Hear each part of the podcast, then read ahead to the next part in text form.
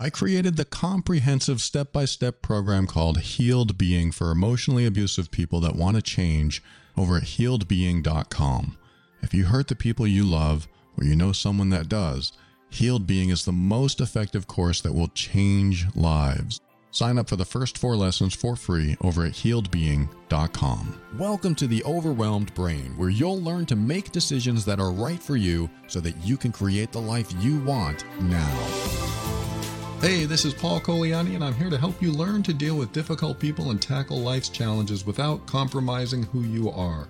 This show consists of my personal opinions and is meant for informational purposes only. Always seek a professional for your mental health and well being. I have to say that.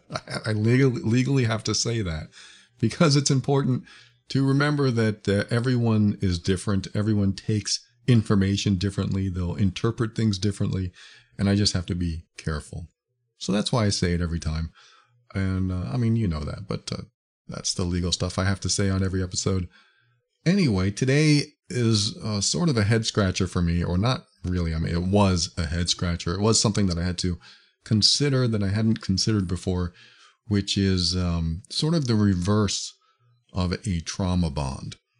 If you're not familiar with a with a trauma bond, just imagine a um, a drug or an or alcohol that someone has an addiction to, and when they're feeling down, they drink or they smoke or they take the drug, and then they feel up, they feel high, they feel good, and then uh, some time goes by and they get sober, they get they feel better and they're not on the drug anymore.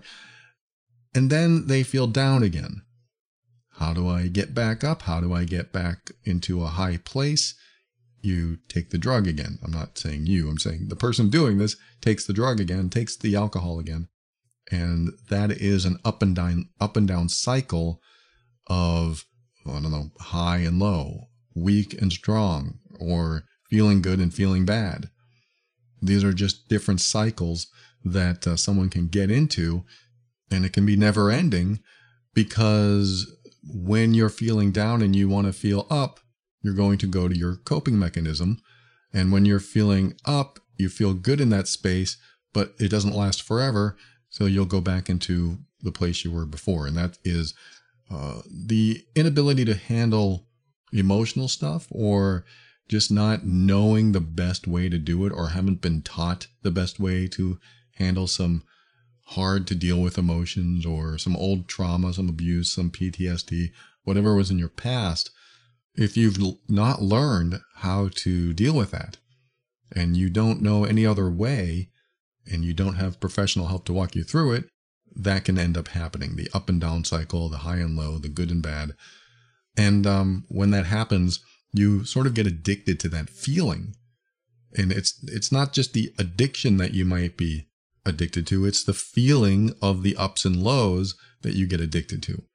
And that is sort of a trauma bond. The trauma bond is usually used in relationship sense where you're in a, a difficult relationship, but you have highs and lows. But the lows can be emotionally abusive, can be physically abusive, and when you're in that low state, you're looking for the high. So you stay in the relationship knowing that the good times are coming because there are good times in the type of trauma bond I'm talking about. And you're constantly looking for the next high in the relationship.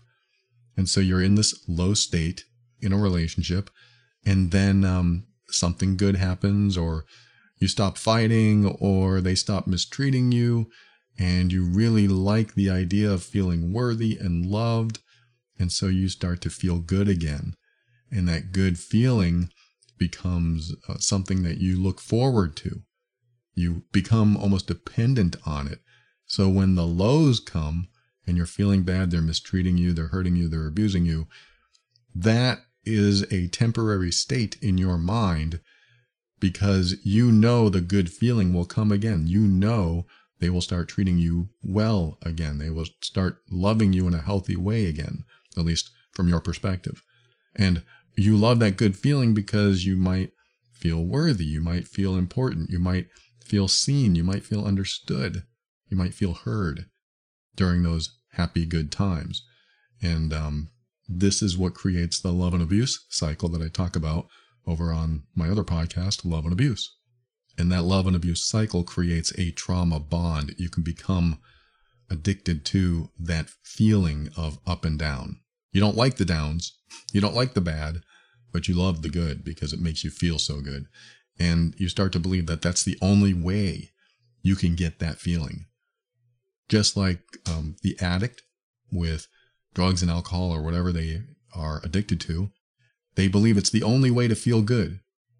They feel bad, so they drink or smoke or inject or swallow, and then they feel good because it overrides the emotional coping mechanisms inside of us.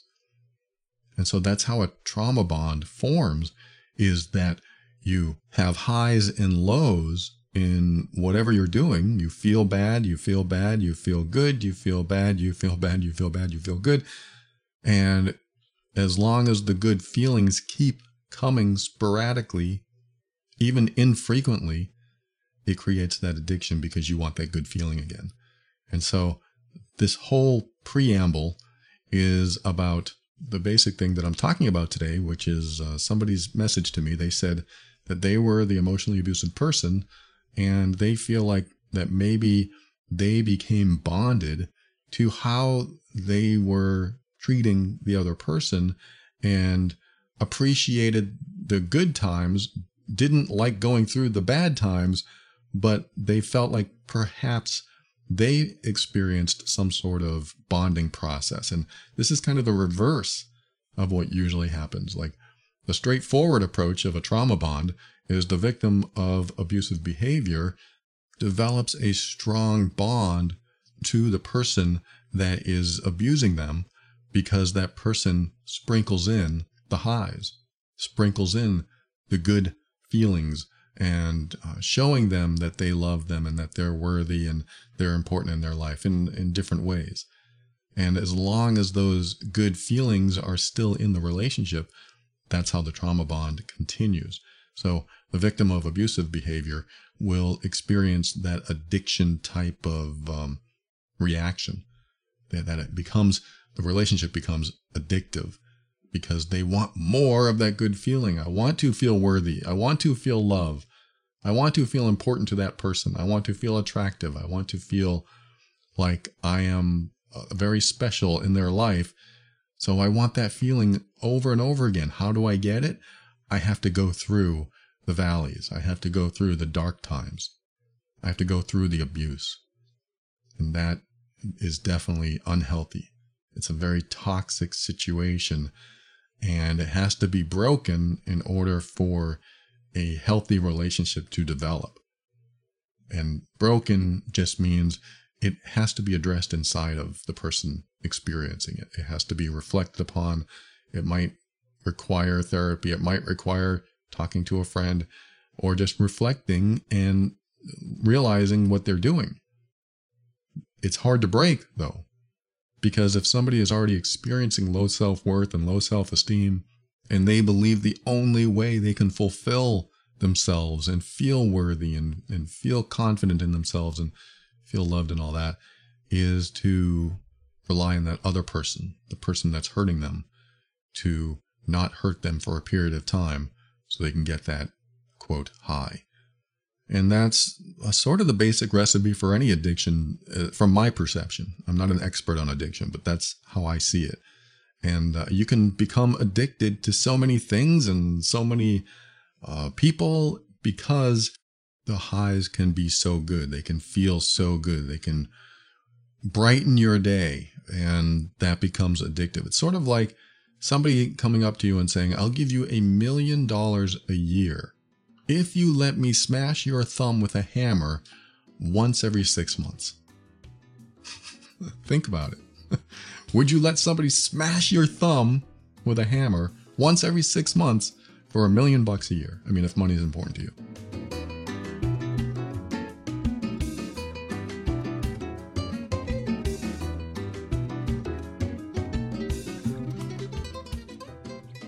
And it's a good time to mention BetterHelp since we're talking about all this stuff. BetterHelp is online therapy designed to be convenient, flexible, and suited to your schedule. I remember when all the bad stuff was happening in my life, and you know, I think I caused most of it, but it was happening and I took responsibility and I just needed to talk to somebody about it. Sometimes we have these thoughts that we just can't get out of our mind and keeps us up at night and prevents us from being able to enjoy our life. And that's not a way to live. But it turns out one great way to make those racing thoughts go away is to talk them through with somebody who knows how to help you talk them through. That's what BetterHelp is there to do. So if you're thinking about starting therapy, consider BetterHelp. Give it a try. Like I said, it's entirely online, it's flexible.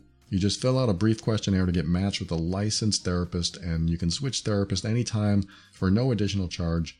And if you've been listening a while, you know that I've talked about when I've gone to therapy in the past, and it has been a huge help in my life. Visit betterhelp.com forward slash brain today and get 10% off your first month. That's betterhelp, H E L P dot com forward slash brain.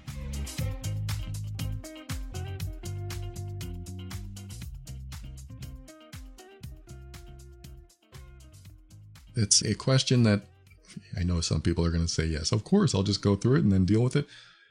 But it, that's the high I'm talking about. Like the high is, oh, I'm getting a million dollars.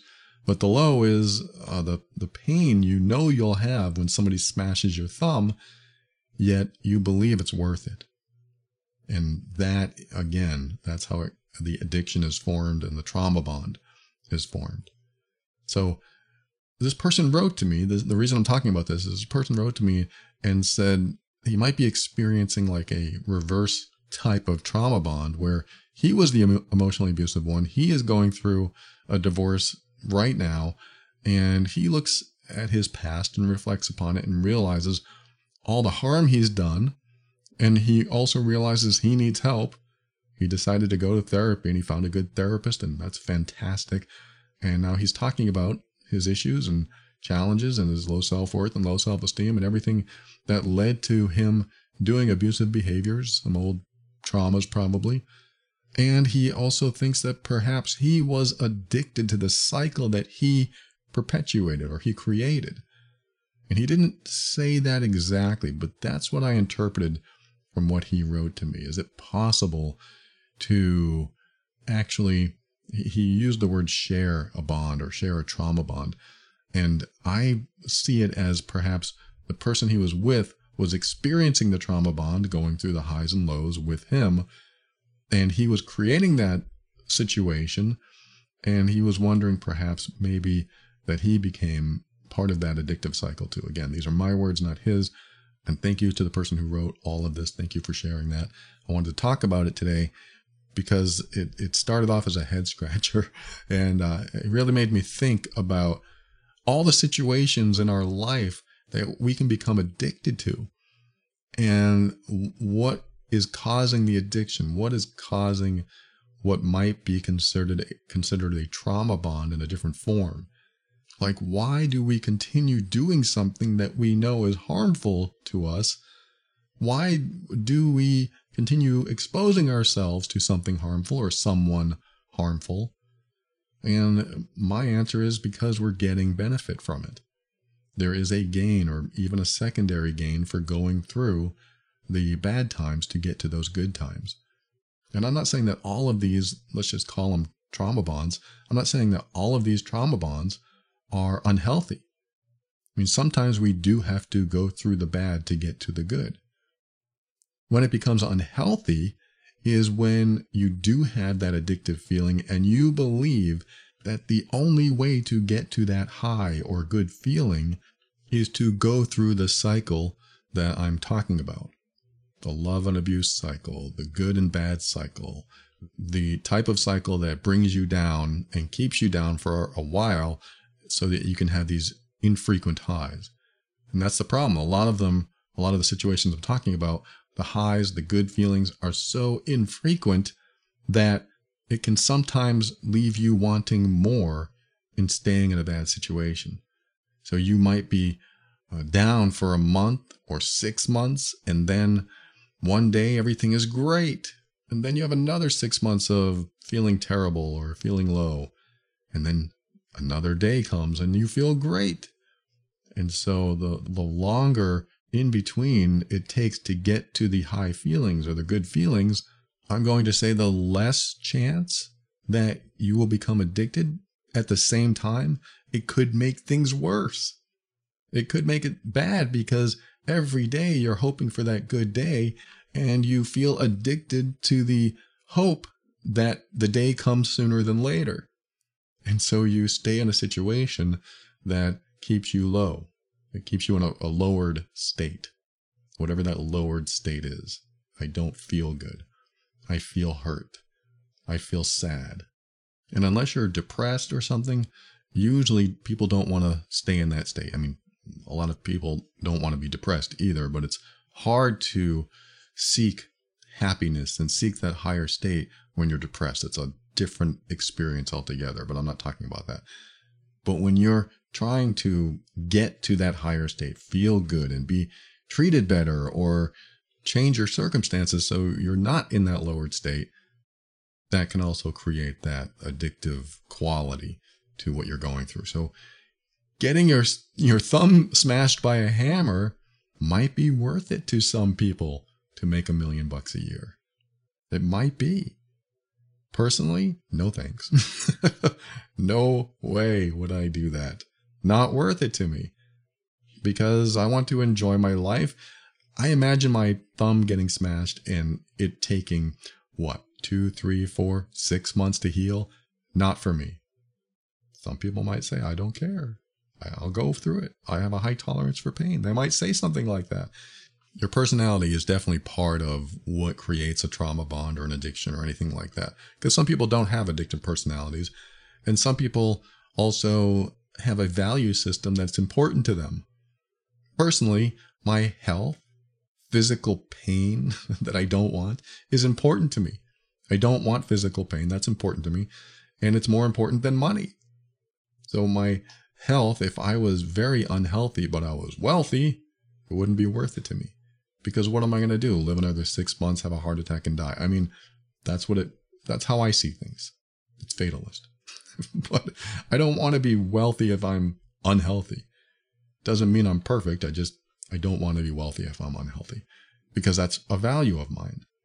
And so coming back to um, this trauma bond and how this other person sees it, like, am I am I addicted to the idea or the cycle that I'm perpetuating of the highs and the lows? Even though I'm doing it, even though I'm creating it. Well, there's a way to look at this, several ways. That's why it's a head scratcher. One of the ways is that you create the cycle, this person I'm talking to, you create the cycle, but it may not be a voluntary creation. It may not be something that you are consciously creating. There are times that we are conscious of our own behaviors, but sometimes we're not. Sometimes we're emotionally triggered and it happens. We are triggered, we get angry, and then things are crappy for the following few days because everyone's unhappy. I'm unhappy. And then we find a way to get through it. We process it or we don't process it and repress it. If we repress it, it becomes a problem later. But let's just say that we've done something and we feel better, and now everything's good again. Can you get addicted to the cycle that you perpetuate in any situation, not just relationships? And my answer is yes. You can become addicted to a cycle that you perpetuate. Why don't I get along with my uncle? Every time my uncle says this, I get angry. And then we have good times one day. But then I'm angry again. And my uncle says this and I'm angry it's not that we want the bad times or the low times. It's that we appreciate the good times so much that uh, we want more of that. So we're willing to go through the bad times and the toxic cycles to get more of that. With family, it's a lot harder. You know, romantic relationships, a lot harder to break because of the investment that you've given emotionally. And family, especially, because a lot of people think, well, they're my only uncle. I don't have another uncle. So I have to deal with the bad stuff in order to get to the good stuff.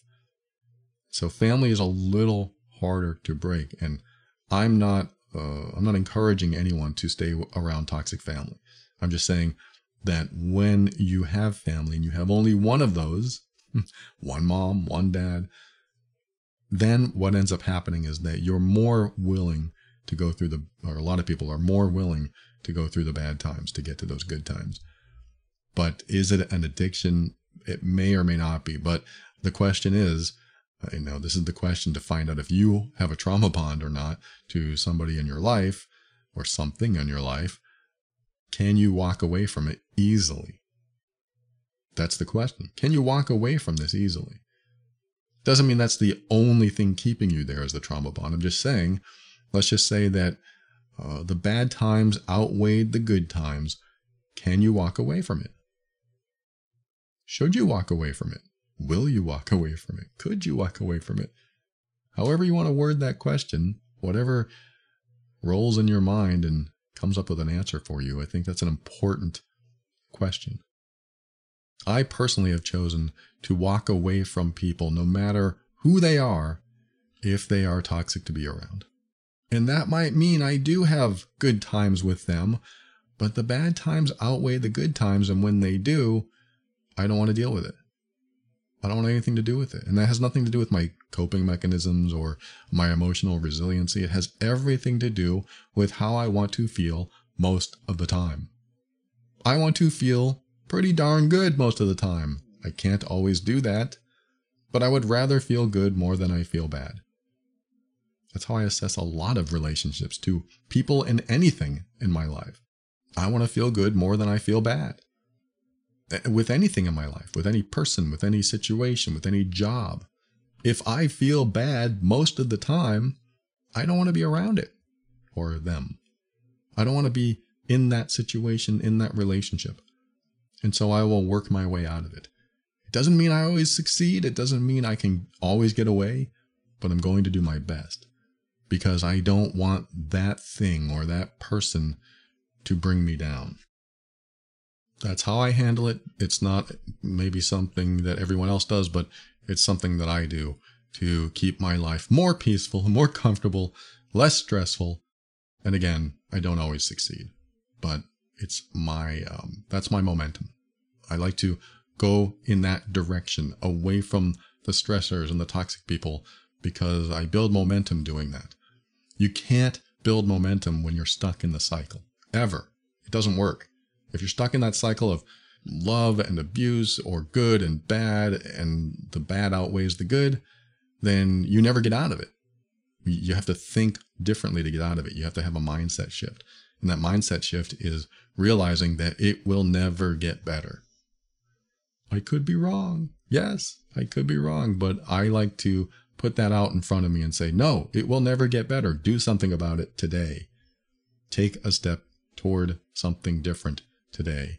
Or ask them to make a change. If it's a person in your life or a job, like you don't like the job, ask somebody, I need a change here because I'm unhappy. I need something different. I need to improve this situation. Otherwise, I won't be able to stick around. And maybe that'll be the way it changes. Coming back to the person who asked about this, yes, you can become addicted to your own cycles that you perpetuate. And because of that, it can be hard to leave it. Like I remember when I was critical and judgmental in my past romantic relationships, I can look at that as an addiction because I knew how to get love and connection from the person I was with.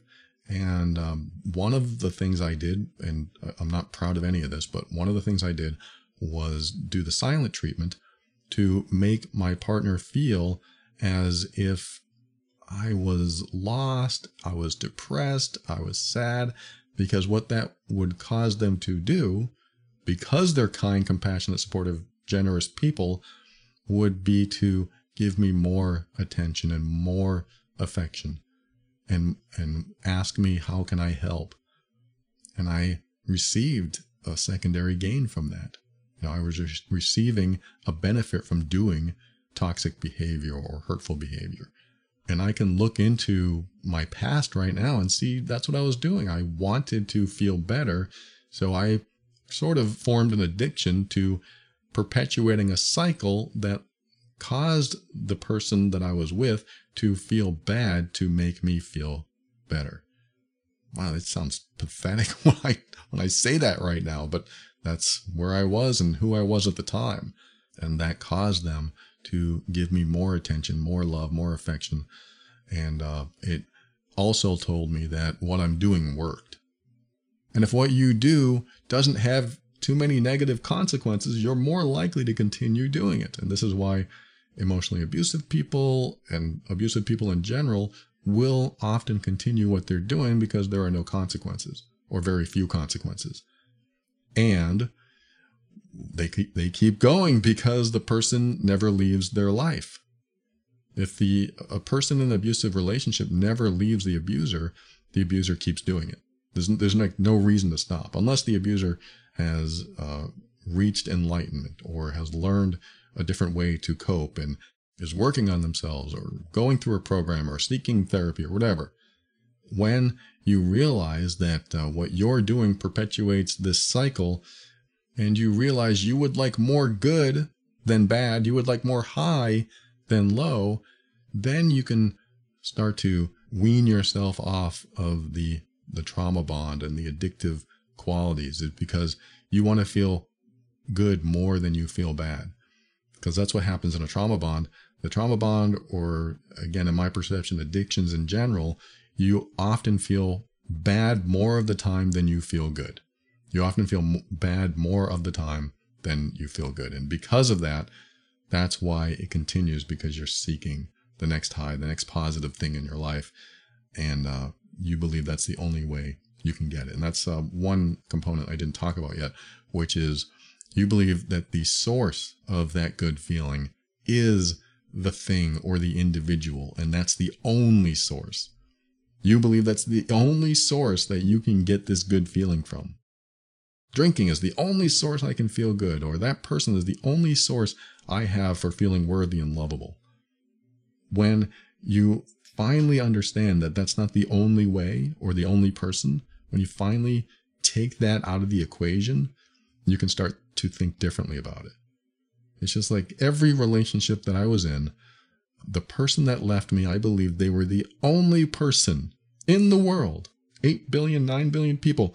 They were the only person in the world that would ever make me feel good.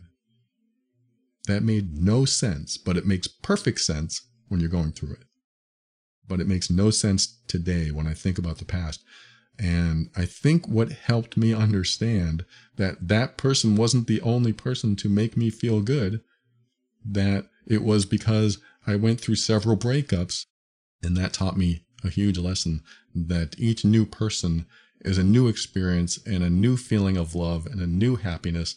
That, yes, it wasn't the old feelings, it wasn't what I felt with them, but what I felt with the people in my past had uh, a mixture of good and bad. It wasn't all good all the time. It was a mixture, and uh, I I think we tend to forget that that mixture is part of the whole package. So if you were in a relationship with somebody in your life and they left you and you can think that's the only person for me, there'll never be anybody else, you probably forgot a lot of the difficult times. You probably have not factored that into the equation. And you probably realize, hopefully, you'll realize that the relationship didn't last. So you probably don't want a person in your life where the relationship's going to end like it did. That's how I see it. It's like, why would I want this person in my life if the people that we were together led to this breakup? The person they were, the person I was, led to this divorce. I wouldn't want that person in my life again because what we were together led to this outcome. And so this is how you start to, I don't know, you think differently. You have a mindset shift that I was talking about, is you start thinking in ways that don't keep you in ruts.